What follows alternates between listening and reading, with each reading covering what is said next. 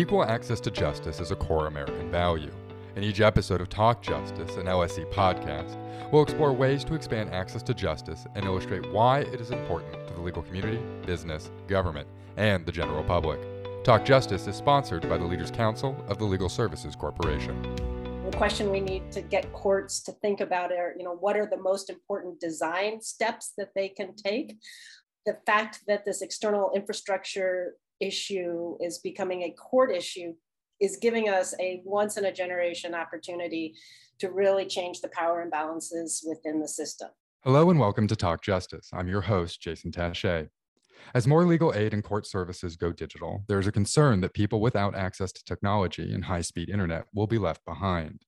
This division between the haves and the have nots is commonly referred to as the digital divide, which is what I will be speaking about with our three guests today.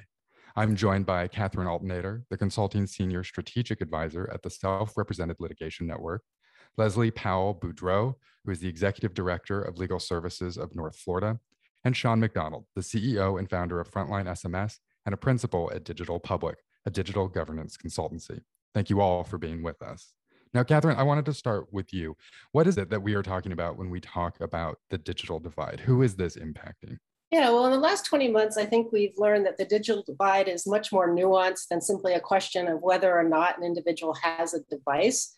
Rather, it's a whole host of issues, um, including lack of access to the internet entirely, lack of ownership or access to a device that connects to the internet, lack of a device that is well suited for the software they may need to interface with on the internet, lack of connectivity speeds to make sure the internet is functional, lack of financial means to support and afford a device, as well as the data plans, lack of familiarity with the platform in question, lack of software, lack of clear processes to figure out how to opt in or opt out of using technology within the court.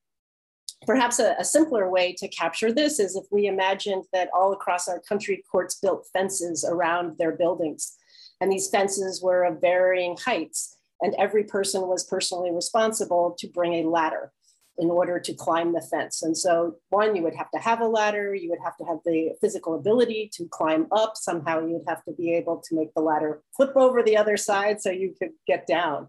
This is for courts the reality as we integrate technology into our operations, what we are doing when we're not adequately supporting people what you're proposing is maybe a little bit broader of a definition than I think people tend to think of when they think of the digital divide, where a person is either living in a rural area without broadband or they are impoverished, so they don't have the newest technology to be able to access the internet, whether it's a phone or a computer. But what you're telling me is that uh, this could be an individual like my mom who is middle class who has an iphone and a computer but will call me regularly for tech support when things don't go as she expected them to. Is that right? We have a broader definition here? Precisely. And then sean you've written a lot about this recently including a piece this year that was run in the brookings institute. And you are pulling the attention on this issue kind of underneath like this large umbrella that Catherine has put forward onto the digital service design specifically. In this piece, you talk about how this has two political effects. So, first, I'd appreciate it if you could define the digital service design and then talk about what these effects are. Sure. The main thing is that when all of the lacks that Catherine just described are only requirements in justice services because someone at some point architected the service to make it an important requirement of access. So, just like Catherine said, someone sat down and chose to build the fence that we are now trying to sort of throw ladders over. And I think that the important piece is that the people who design services are duty bearers, right? We have civil procedure for a reason. And in a lot of ways, in the justice system specifically, we haven't really seen what it means to have the kind of equity that we, we strive for in civil procedure applied to digital transformation work or digital service design work. And then the political outcomes of this are significant. One, you significantly reduce the number of people who have access to the systems of justice, which has enormous knock on effects for equity, for participation and comfort, for all of the sort of benefits of citizenship and equality that we expect courts to protect. And the other is the systemic cost, which is the sort of lack of adaptation that you would get from high use. Law is a growing interpretive body of knowledge. And when you significantly reduce or bias the flow of people who can pass through it, you get less good interpretation that covers less of what's actually happening.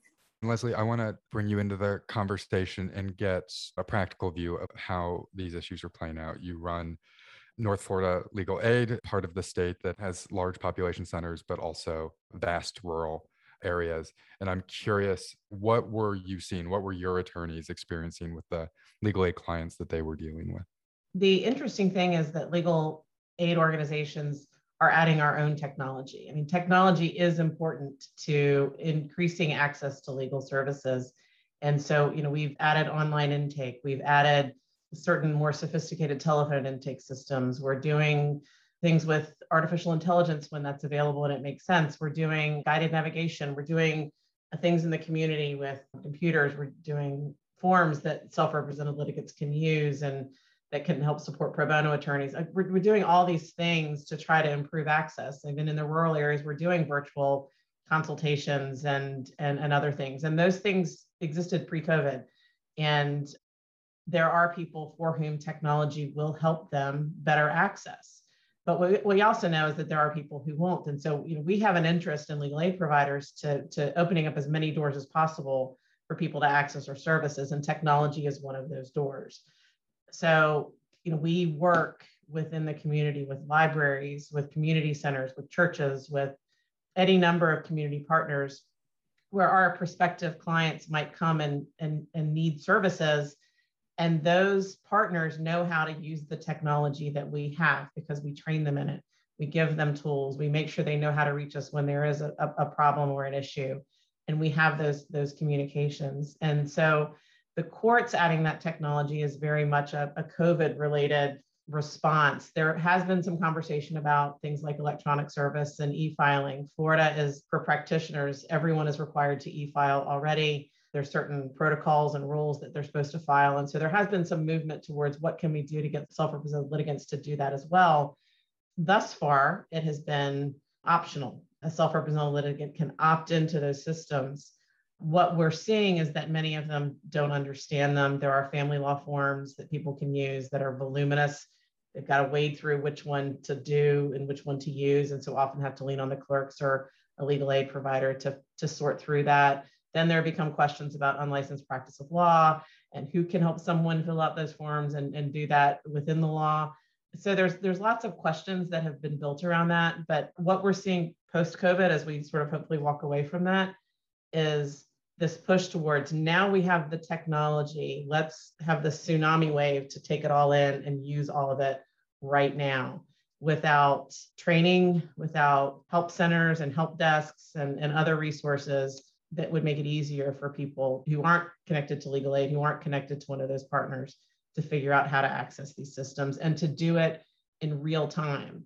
Nobody goes to the library every day. I mean, some people do, but for the most part, you go there when you think you need to. And, and how do you make it accessible when you're not always able to access that email account or the other tool that you would be using? So I think there's some challenges in trying to take what we know the courts can use for technology and make sure that it's actually accessible and not just something that's there for the court's convenience. And within that exploration that you are working on, you've recently, with uh, SRLN, uh, the self represented litigation network that Catherine runs, tried to quantify at least an aspect of this. Can you tell me a little bit about uh, the Digital Divide Dashboard and how you came to be a partner in that project? So I will start, but I need Catherine to finish that for me because it is definitely her team's creation. When we were starting to look at the proposed rules that were coming out of our continuity of operations work group that was created in response to the pandemic, you know, we were basically hearing that they didn't have the data to show who this was going to impact, who wouldn't be able to access hearings remotely or who wasn't going to be able to accept electronic service and other things.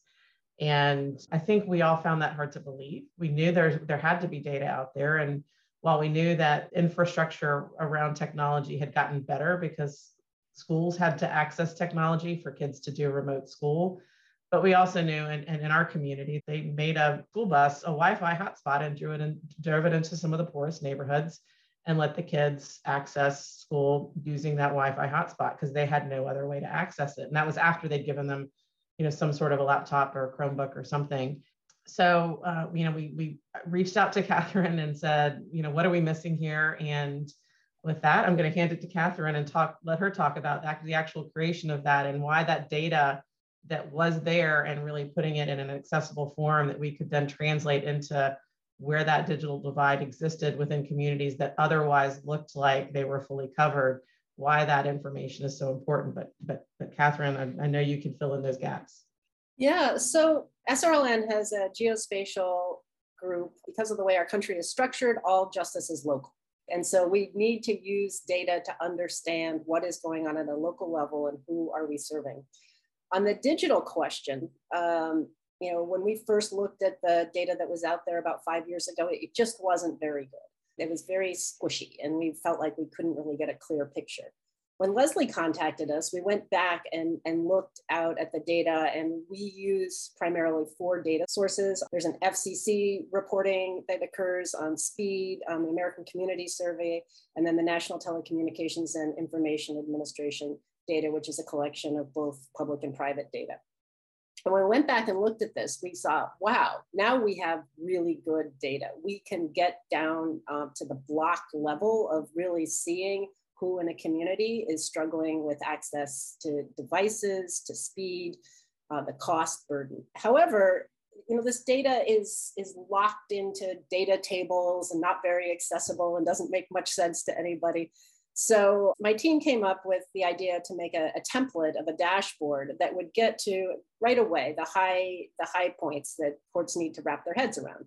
You know, the, the total number of people with no internet, uh, the Black or African American, Hispanic or Latino, or populations or people over 65, people living below poverty, and what the average monthly cost of terrestrial broadband is we put this together in a way to really help um, in the Florida instances, some of the proposals that they had, if, if they were to go through, almost overnight disenfranchised nearly 3 million people. This is based on just data. This is no longer people's anecdotal feel of, you know, oh, some, you know, all my friends have a cell phone, so everybody must have a cell phone. You know, I think that's really whether commercial, governmental, or nonprofit, well-designed services require market segmentation who are we serving and what do they need? And we now have hard data that tells us that. And i think these dashboards you know we've tried to do it in a template way to make them really affordable. We can build them out for every state. At this at a very superficial level it gives advocates a, a very clear idea of the most vulnerable people negatively impacted. And then we allow people to dig in a more kind of user friendly way into these four data sources should there be people on staff that you know want to do further analysis. If i could just add one other thing about about this dashboard and the use of data for courts to make decisions and also for all of the providers in the access to justice ecosystem. Ideally, we exhort courts to release their data on case type, zip codes of parties segmented by case types to overlay this on the data we have of the digital divide. If we got that, we would be able to really optimize the delivery of the continuum of services from self-help to full representation and create appropriate access points and supportive services and communities. We'd know exactly who needs what kind of elevated assistance and then who is more likely to be able to go on their own. So I think it's, it's an exciting time to just have actual objective information to make decisions. Um, these, these aren't based on whether you like or dislike a particular population of people. This is just objective data. So I hope that it is very helpful um, to policymakers as they move forward. And since this is not a visual medium for our listeners, if you go to the website that they are talking about, which we'll put a link in our show notes for, what you would see is a map of Florida with these broad swaths of bright red dots on them, and the dots indicating the lack of connectivity that Catherine was just talking about. And it's particularly notable in the north part of the state where, where Leslie is working. Uh, Sean, I wanted to bring into discussion about this, this dashboard and just giving utility to the data that was out there is obviously the, the huge step that this particular project took. But as we've been talking about, the divide isn't merely a question of having internet or not having internet. So I'm curious from your work, your research, what you see out there. Is there another way, or are there other data sources that we should be looking at to be able to quantify this, to think about the digital divide is perhaps incorrectly named at this point. It's more like a digital gradient uh, from low access to high access, perhaps, um, as opposed to this being this bifurcation between two different sets of people. Are those knowledge gaps that we're able to quantify at this point? And if so, how? Part of my work has, has really actually been working against attempts to quantify. Uh, not sort of proactively. I'm really excited about this dashboard, and I think it's a very valuable resource, just to be clear. Uh, a lot of my work at Frontline SMS, it was the name of the organization, is a platform that's used to design services to extend usually public services, in some cases legal aid, often in international contexts, by or through text messaging. And while many people or even most people have a phone in the United States, having a phone is not actually a useful generalization. To vindicate Jason's mom's tech support calls, I remember opening a relative of mine's laptop, and literally every time they'd access the internet, they'd started a new tab. So we just had to go through and close something like 300 tabs just to see the home screen. So there's a huge usage and comfort and confidence design gap. And I think that a lot of what we're looking at is what is the sort of aggregate or measurable, what is the quantifiable or surveillable amount of population served? And I think that another way to look at it is how are legal services providers, how are courts balancing their investments to reach different groups, especially based on the kinds of access, comfort, and confidence, you know, capacity gaps essentially that Catherine references. So I deeply empathize with the we'll call it squishiness of connectivity data, particularly when it comes to relying on corporate partners for coverage maps and things like that, there's always been a degree of fungibility in how well served people are. I would almost turn it on its head and ask how the system or how service providers are factoring in digital you know digital divide considerations in the way that they're making their own investments toward equity so i mean just a simple tangible example of that is there are tons of web-based resources out there and for good reason but if you look at the budget line and who, who those services then are, are going to reach and you compare them to the amount invested in engagement with offline populations i think you might notice some differences and i think that those differences are really worth interrogating not because one type of investment is going to provide a magical and perfect equity of service. But budget lines are telling the political story of who we're preferring here. And I think it's very important to kind of frame it not in a can we get to the perfect measurement of the problem so that then we may be able to start fixing it. We have lots of very useful data that shows the size and shape of the problem now, I think. I, think that's a really interesting point and a place I wanted to take the, the conversation, at least for a moment. And Leslie, um, as, as the service provider on uh, this particular podcast today. I'm I'm curious how you might be complementing the the the dashboard that you built with Catherine with qualitative information you're receiving back from your clients and the communities that you're working with when you are trying to figure out what service will work best.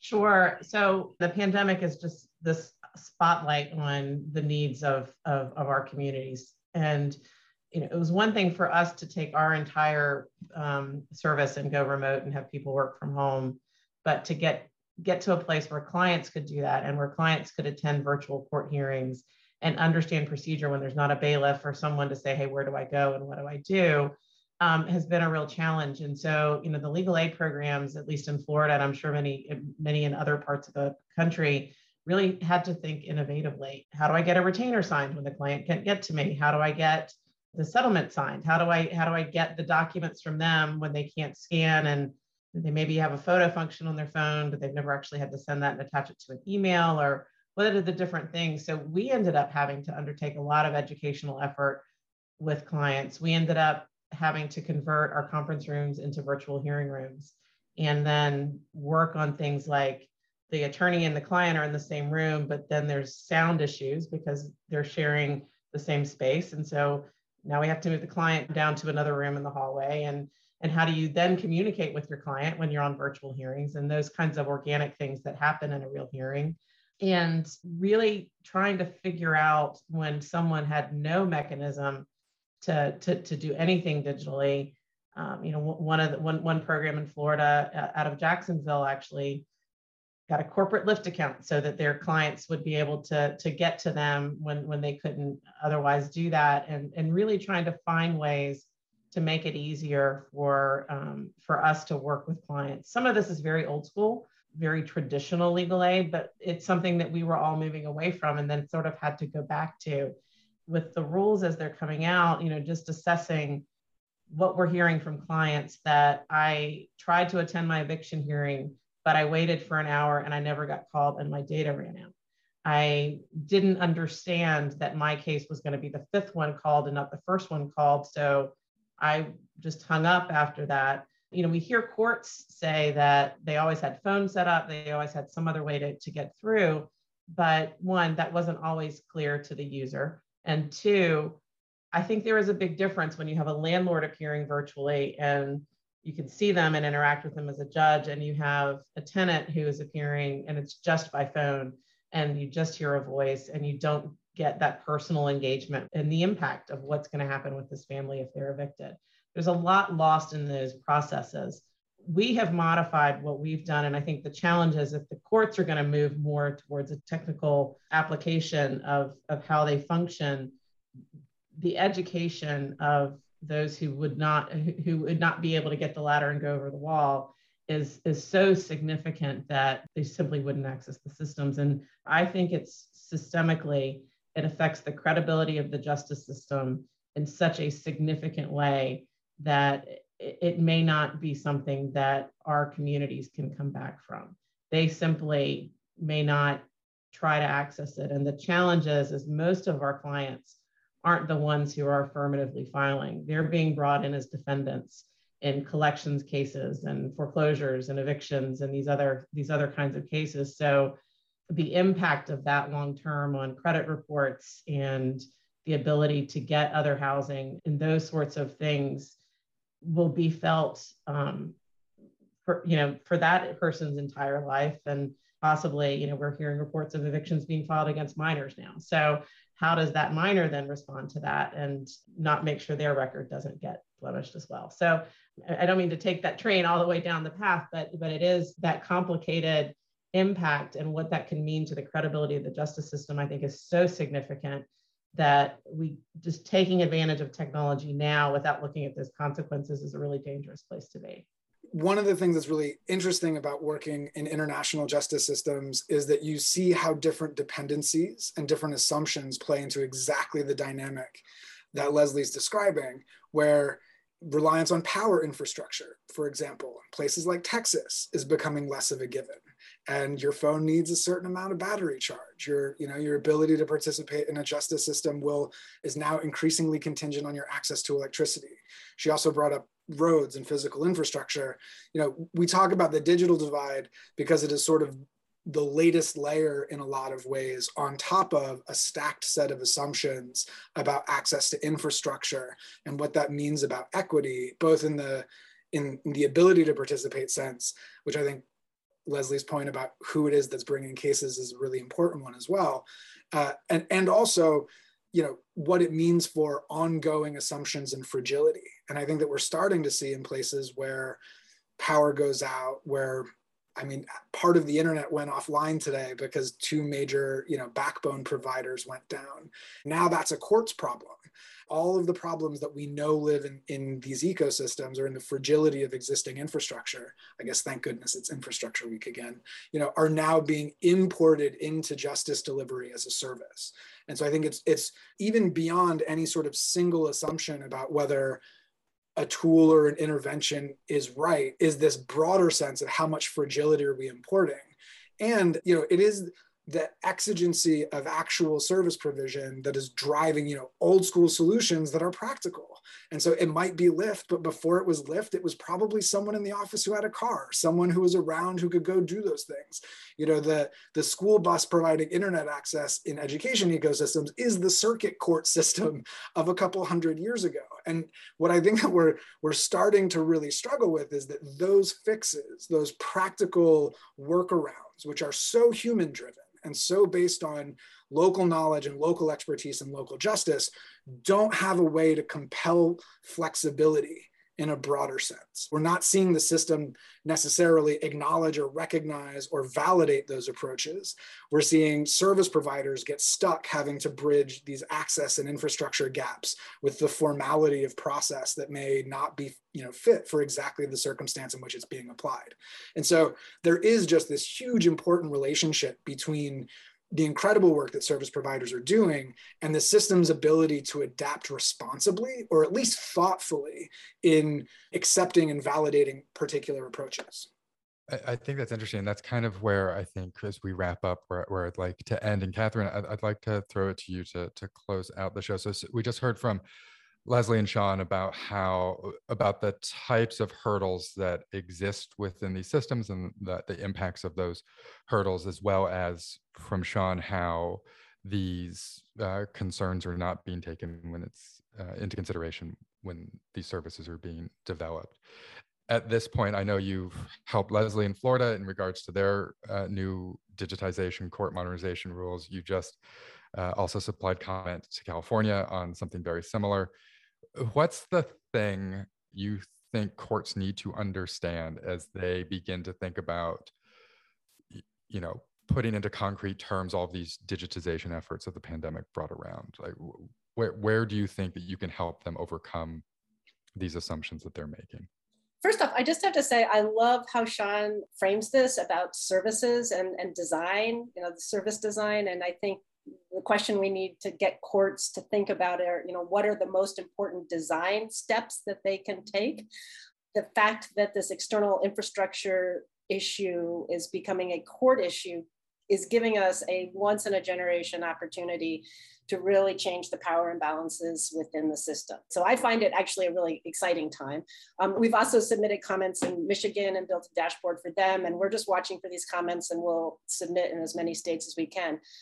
The big opportunity on the table for us is to get courts to create integrated informed consent procedures so that a user is making informed consent about how they appear, when they appear, the conditions they appear under. And in doing that, we really change the, the power imbalance between courts and individuals. The courts are supposed to serve the communities in which they are located. It is not supposed to be an institution of oppression in doing that, we can also create rules that ensure parties aren't prejudiced by tech failures, that we have HIPAA-like compliant secure portals, that there is a fully refreshed analysis of how to balance privacy of parties and witnesses with notions of why we need open courts, what does that really mean, and actively working with community partners to ensure adequate access points and supports for the poor and vulnerable there is no reason one needs to just go to the courthouse, right? I mean, there are ways that that you should be able to take care of your justice needs, even in your community, if, if you need to go to an access point. Tech is only as good as it is supported by humans. We just have this amazing opportunity in design, and I'm really grateful to, to be able to talk with Sean and Leslie and you about this. Thank you. Thank you, Catherine. And I, that idea of integrated informed consent procedures or, or HIPAA like uh, privacy protections for users within the courts, I think is a really interesting issue and, and not one that's getting enough coverage. So hopefully in the not too distant future, we can have you all back to discuss that again on Talk Justice. So with that, I'd like to thank Sean, Leslie, and Catherine for being with us on the show today.